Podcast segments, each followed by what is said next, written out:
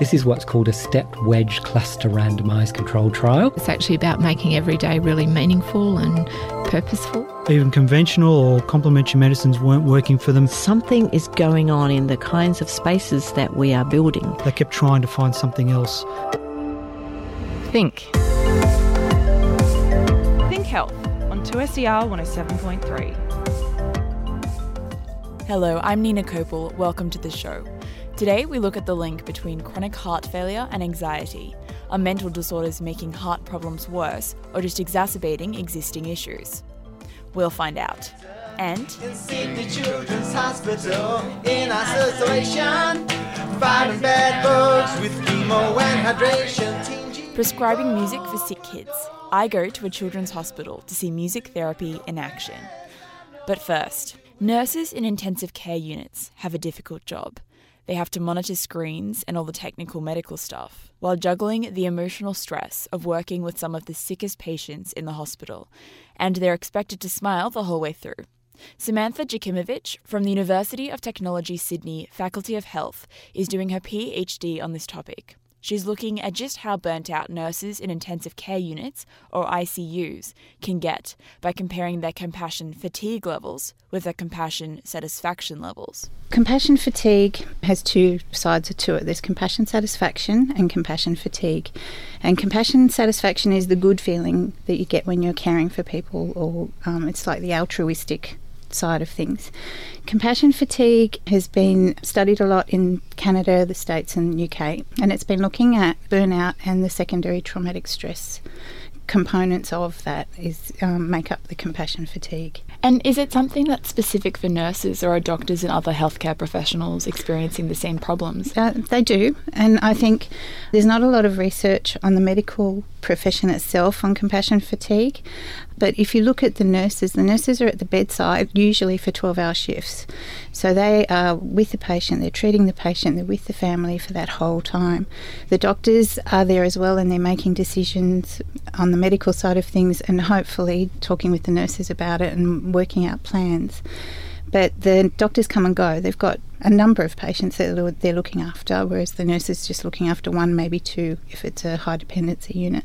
So it's easier for them to be emotionally invested in, in those people? Yeah, yeah, definitely. So you talk about this idea of patient centered nursing, which is an interesting idea to me because I assume that all nursing would be patient centered. A lot of people do. So even though patient centered nursing should be across the board, often things get missed. Patient centred nursing involves the rights of the patient, the the autonomy of the patient, and, and the shared decision making of the patient. Um, it involves providing a compassionate presence as well as a professional presence, having professional boundaries. It also involves the right to technology and the best medical care possible.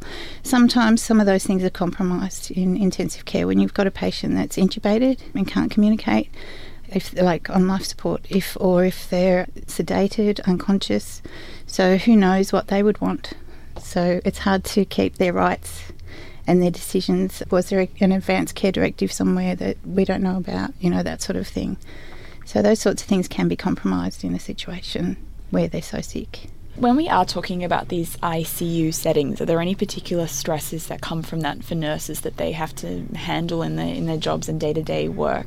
Well, some things that have come up in the interviews is really the ICU ideology or the medical dominance of ICU, where people are going in there for treating, and I mean it's part of the physician's training and everything that you know they they treat at all costs, and sometimes that is, is good, and of course the patients have the right to that treatment. But sometimes you'll get patients that, are, that maybe their prognosis is poor, and the nurses can see that their prognosis is poor, and their standard of living of um, before they came in will be much worse if they continue with treatment. And sometimes the nurses felt like they were, some of them said they felt like they were torturing their patients by continuing treatment when they knew that ultimately the patient wasn't going to survive. So that caused them a lot of moral distress, and that they took that home, a lot of them.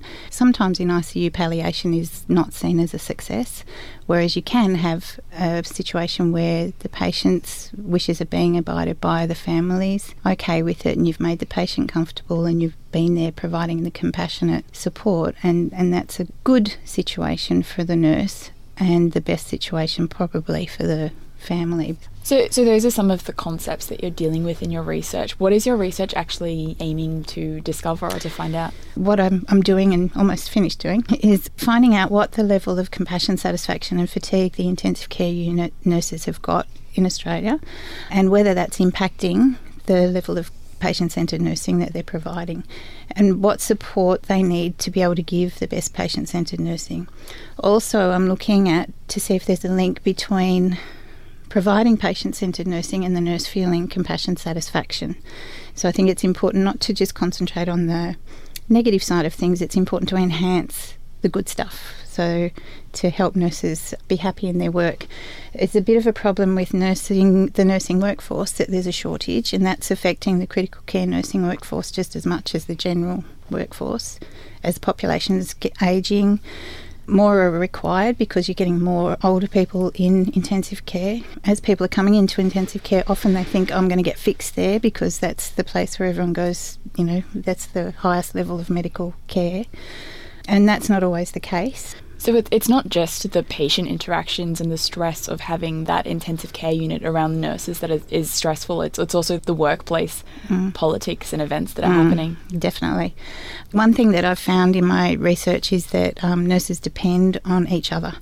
So to debrief if they've been involved in something that's traumatic or a procedure that's traumatic or a death that's um, they've been looking after a patient for a period of time and become quite attached to the patient and family, all of that sort of thing. Sometimes it's hard to just go home and talk to, um, you know, their husband, wives, uh, children, partners, or whoever, because they may not understand if they're not in that, working in that environment. So talking to each other they understand that. So that that is something that I've found is really, really important to the nurses. And you mentioned that shortage of nurses, which is always interesting to me because it seems like a lot of people are studying nursing. Mm-hmm. So, where does the shortage come from? It is at the moment. I mean, we've got a lot of new grads going through here, and, and there isn't enough new grad positions. It's good to ha- have the new grads going through and employing them, but critical care nurses to be able to cope with the different things that are happening need to have quite a few years of experience. I actually found that in my study that the nurses with the postgraduate qualifications had a higher level of compassion satisfaction. So it's really important to have that continued education and that time put into learning more to be able to get the satisfaction out of the role. I think that the nurses that are burnt out or the the um, are not maybe haven't worked out a coping mechanism or they've got different personalities, those sorts of things we need to look at because I think they're just leaving. I don't think that they're staying to work it out. I know you're you're not quite done with your research. You're almost there. What do what do you what's most surprised you about this whole process? So the levels of the nurses' compassion, satisfaction, and fatigue are, are average. Now, ideally, it would be good to have high compassion, satisfaction, and low fatigue. I sort of thought there'd be more higher fatigue, but I'm, I'm pleased that the nurses, you know, there's some resilience there. I'm need to, needing to find out more about what we can do to get the compassion satisfaction up. The nurses are keen to get some help, so I was surprised the participation rate was fantastic. They're really um, keen to talk about it and keen to do something about it to look after themselves, which ultimately helps their patients, which is really important. Samantha Jakimowicz, PhD student in the Faculty of Health at the University of Technology, Sydney. Think Health on 2SER 107.3. You might not know much about chronic heart failure, but the end stage heart disease is a massive issue in Australia and one of the most common reasons for hospitalisation in people over the age of 65. Up to 50% of people with severe chronic heart failure will die within a year of diagnosis. And to make matters worse, mental health disorders like depression and anxiety frequently compound the problem. PhD student Jeffrey Vongmany set out to examine the relationship between anxiety and chronic heart failure, which we will sometimes refer to as CHF in this story. He joined producer Sam King and Dr. Phillip Newton of the University of Technology Sydney Faculty of Health to discuss his research. And to begin with, Sam wanted to know what CHF actually is. So, chronic heart failure is really end stage heart disease. There are a number of underlying causes, and essentially, there's two broad types of heart failure. One is where it's an issue with the pumping of the heart, and The other one is where it's a problem with the filling of the heart. And essentially, because of these issues, it can no longer meet the metabolic needs of the body. Mm. And you get a whole range of different symptoms. So people become fatigued, they become short of breath, they become, they can start to retain fluid, so they become really quite edematous, fluid overloaded, as we say. And you know, this causes a whole range of issues, impacts on their quality of life. It you know, and we know that it causes them to be hospitalised quite frequently. In Mm. fact, it's the most common reason that people over the age of 65 are actually hospitalised. So it's a major health issue. What does a typical treatment course look like? Is it intensive? Yeah, so again, it depends on the cause. So if it's a pumping failure, we have lots of different um, drugs that we know work, um, and then there's other more, you know, there's other therapies such as devices, things like um, pacemakers and biventricular pacemakers, and things, but also diet and lifestyle. Um, and so we try to encourage people to self-manage, and so there's heart failure disease management programs, primarily nurse-led. We'll teach them strategies around you know self-management, trying to restrict their fluid, um, try to restrict the salt in the diet, although that's a little bit controversial. Right. Um, but also managing their medications, how to take them, because these people can be on 10, 15, Oh, yeah. 20 different types of medications. Yeah. Um, so that's quite a complex regime to have. Sure, especially when you add mental illness to it. I mean, I understand that a mental illness like depression can lead to more hospital visits and a higher risk of death for these patients. Why is that? Okay, so with depression, it's got some physiological mechanisms that kind of exacerbate what leads to hospitalizations and death in heart failure. In terms of the physiological mechanism, there's something called the hypothalamic pituitary adrenal axis, the HPA axis. Right. And this leads to, well, when you have depression, and also in the case of anxiety, you have an increased um, vasoconstriction, so the blood vessels become smaller Okay. in diameter, and you also have an increase in stroke volume, and this can exacerbate um, any underlying defects that comes with heart failure. Kind of like what happens when you get stressed. You get maybe a higher heart rate and your blood pressure goes up, that sort of thing. Yeah, Yeah. like that. How how much can that impact on someone's life? In the case for depression, it, it affects their quality of life. Evidently, they're depressed. This can also influence their psychosocial needs. So, for example, the interactions with families and friends as well, they may not feel they have enough support. But in terms of health outcomes, there's been a lot of evidence. So, Mm. a lot of very strong, robust studies and lots of reviews of these studies that depression does contribute to increased hospitalizations and also death in these patients. All right. Well, it's, it's good that there's a lot of information out there on, on depression specifically, but you guys are looking to shed some light on the symptom of anxiety. So, so what's the difference, first of all? Actually, with the diagnostic manual of mental disorders, um, edition 4, which is right before the newest edition, edition 5, anxiety and depression were distinct diagnoses. But now, as of edition 5, the latest one, they have now made anxiety as a specifier of depression, so it's no longer a separate diagnosis.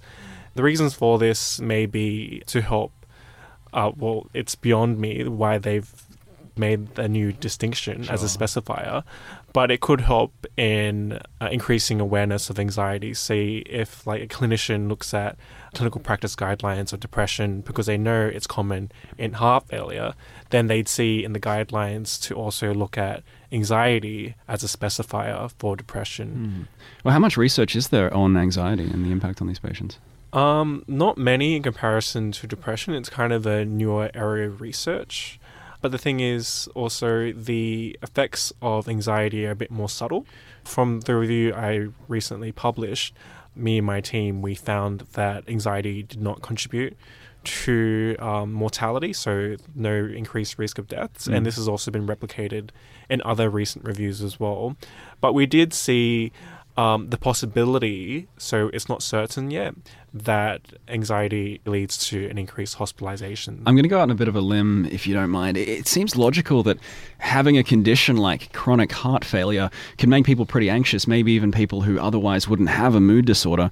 Do you think anxiety is caused by CHF physiologically or something that builds up as a result of living with it every day? the prevalence of anxiety in the general population currently stands at approximately 10%. In the cardiovascular population, specifically heart failure, this has been pulled to around a bit higher, so Okay. 13%. So, yes, we can imagine that if you have heart failure, you'd be anxious anyway, but there is still a little bit more of an increased population of people with anxiety, but that's just the prevalence of clinically Sure, sure. diagnosed anxiety. But in terms of clinical influential anxiety, where the symptoms are present, but they may not necessarily have the diagnosis, that prevalence is a bit higher, and that's around at 55%. Oh wow. Yeah. Yeah, so for the remaining 45%, they don't have anxiety, and that's what's interesting about that statistic. Okay. I guess what I'm driving at, I mean, correct me if I'm wrong, but could high anxiety be a red flag for, for heart failure patients? You know, could it be a diagnostic tool? Uh, no, I don't think it'll be a diagnostic tool. What you have to be a little bit careful of is there'll be people who will have underlying anxiety issues well before they Mhm. have heart failure, and then there'll be people who will become anxious when they become acutely unwell because of their heart failure.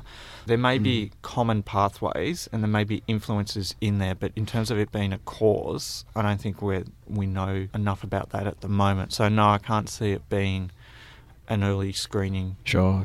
I mean, there's a lot of grey areas, uh, as with anything uh, related to mental illness. How did you guys go about uh, researching this this report you put out? We decided to look at psychological disorders in a project we're running with St Vincent's Hospital. Phil knows about it, and Phil helps runs it as well. It's a LACE study, and that kind of jogged my interest into conducting the review. Sure. And also, at the time, there was no existing reviews looking at anxiety in the heart failure population yet. Yeah. What was it that surprised you most about the results? Um, that anxiety did not contribute to um, mortality, so increased deaths in heart failure patients. But at the same time, um, with the current evidence that stands, I guess even though it's been consistent, there hasn't been a lot of studies that have investigated yet. There's only been maybe approximately 10 studies to date that look at anxiety and death and also anxiety and hospitalization. PhD student Jeffrey Vongmany chatting with producer Sam King and Dr. Phillip Newton from the University of Technology Sydney Faculty of Health. You're listening to Think Health on 2SER 107.3. Sadness, sickness, fear. They're all words that would be easy to associate with a children's hospital. But as well as the doctors, nurses, and specialists working tirelessly to make sick kids better, there are people around to make them happier as well. And that's where music therapy comes in. I went to Sydney Children's Hospital in Randwick to hear music therapist Matt Ralph in action and to see just how powerful a healing tool music can be. Walking into the hospital, it's much cheerier than I was expecting. Artworks line the brightly coloured walls, clown doctors roam the halls, and Matt is never too far away with his trolley of musical instruments. In a room in an oncology ward, mostly for kids with cancer, Ruby's hard at work with Matt and her family, perfecting the lyrics to this special song. It's a thank you message to the Great Britain Olympic team who've taken time out of their training for Rio to wish her better in video messages.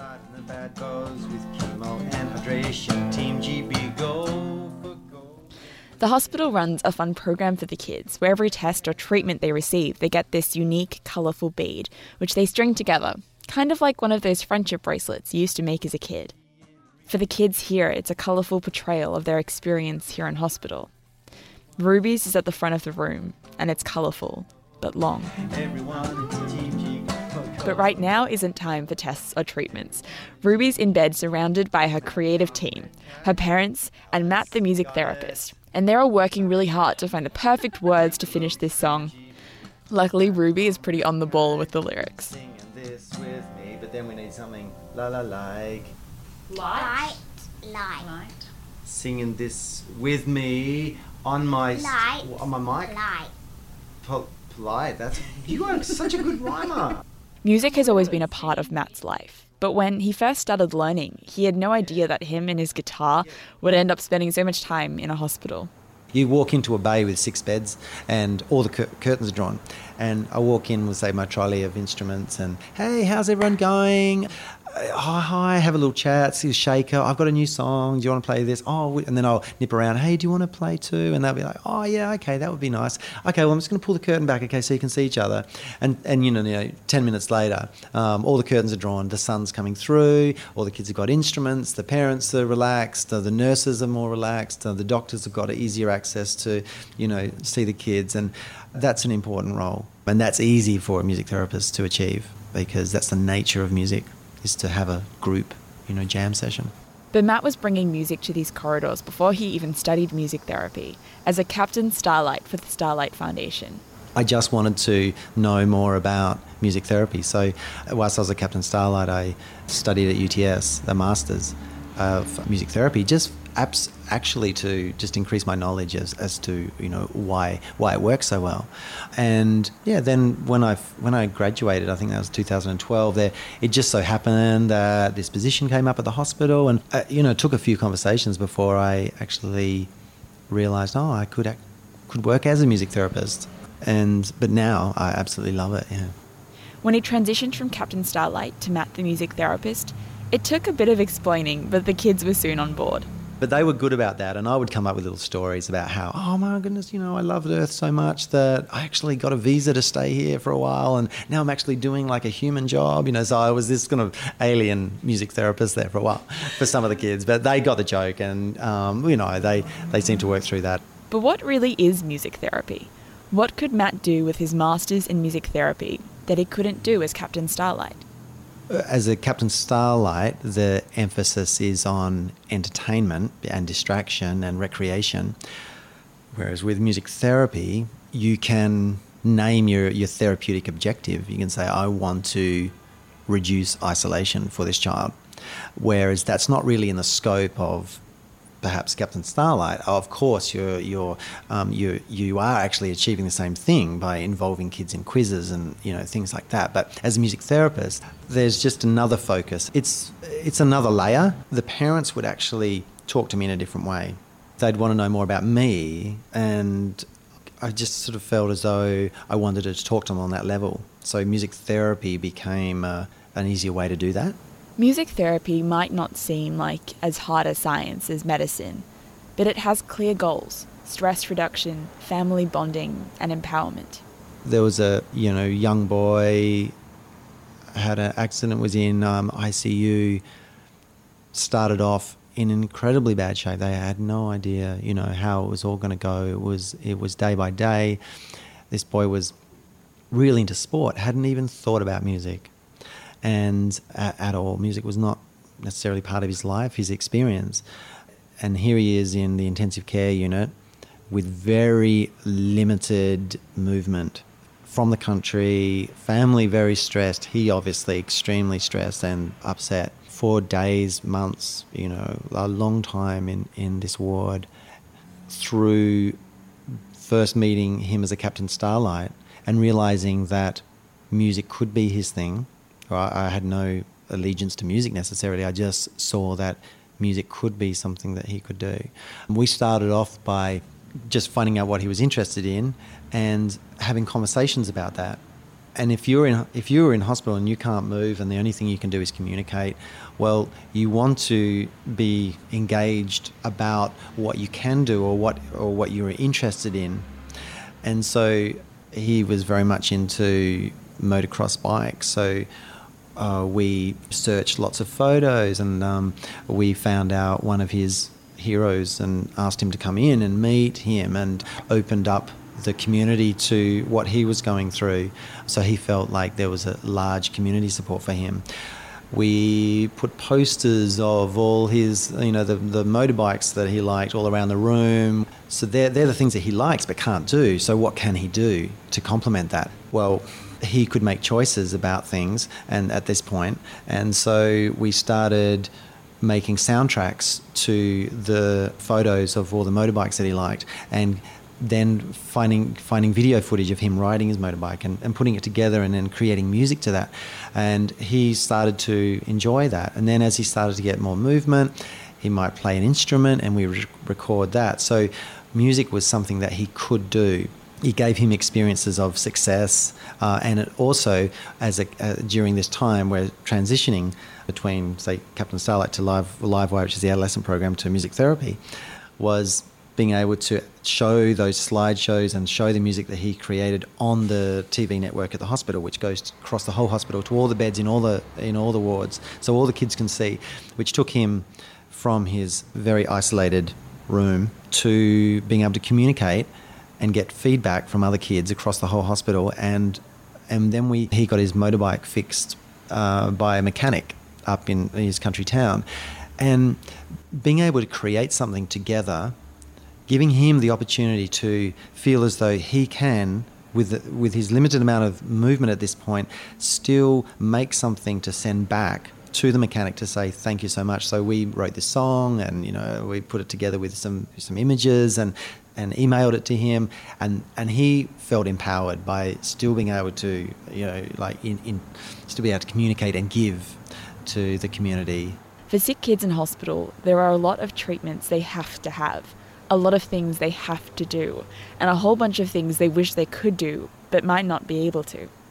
Music therapy is one of the few things that's not only fun, but it's completely their choice. They can say no to Matt and his trolley of instruments whenever they want, and that's completely okay. But Matt's pretty good at encouraging kids to get involved, even with the older kids, who can be harder to win over. I wouldn't necessarily just walk in and say, "Oh, um, are you into music?" Because if if she says no, well, then it's hard for me to. Oh, well, I'm a music therapist. It, it's hard for me to sort of justify why I'm still talking to her. You know, so I won't say, "Oh, hi, I'm a music therapist. Are you into music?" Because generally the answer will be no.